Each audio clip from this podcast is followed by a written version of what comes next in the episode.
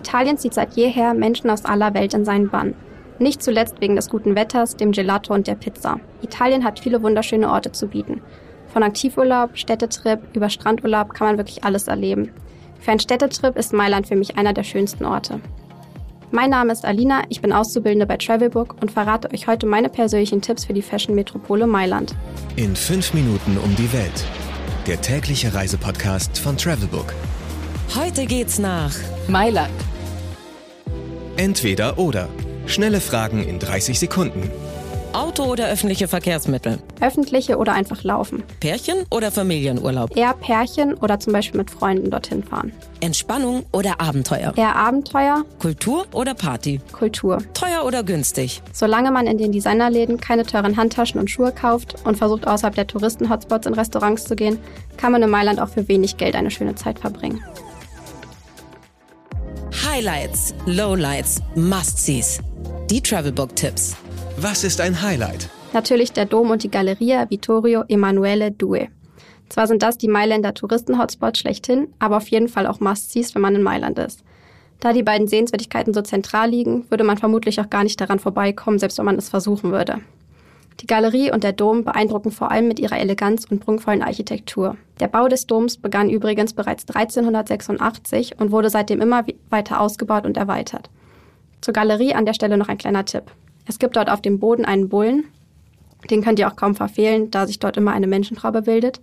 Der Grund, wenn man sich dreimal mit der Ferse auf dem Bullen im Kreis dreht, soll das Glück bringen. Wo gibt es die besten Restaurants?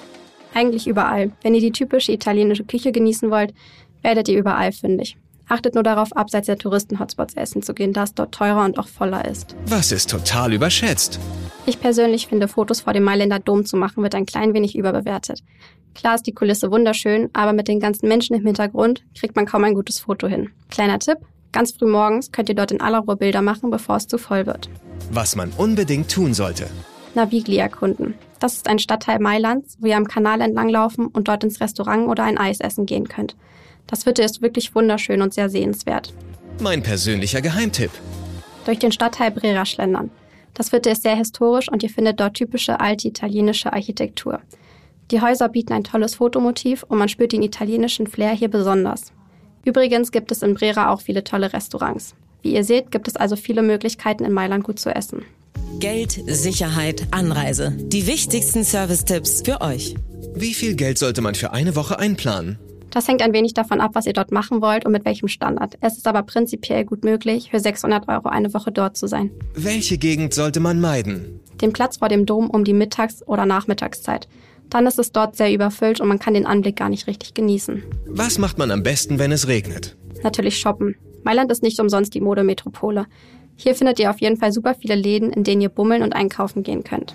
Welche Gegend ist ideal für die Unterkunft? Da Mailand nicht besonders groß ist, könnt ihr die meisten Sehenswürdigkeiten gut zu Fuß oder mit der Bahn erreichen, egal in welchem Stadtteil euer Hotel liegt.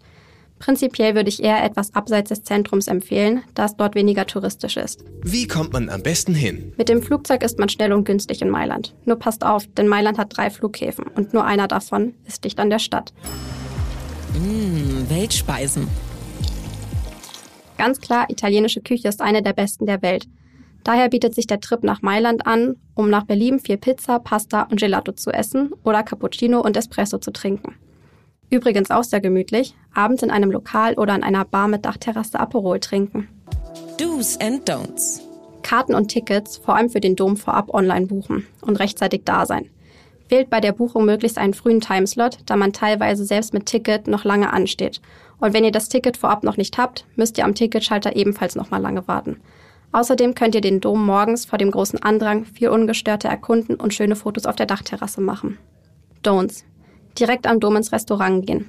Dort ist es viel teurer und touristischer als an anderen Orten der Stadt, wo ihr viel ruhiger und günstiger essen gehen könnt. Das war's schon wieder mit der heutigen Folge von In 5 Minuten um die Welt, dem täglichen Reisepodcast von Travelbook. Ich hoffe, es war der ein oder andere Tipp für euch dabei und ihr genießt euren nächsten Trip nach Italien. In diesem Sinne, arrivederci und bis zur nächsten Folge. 15 Sekunden Auszeit.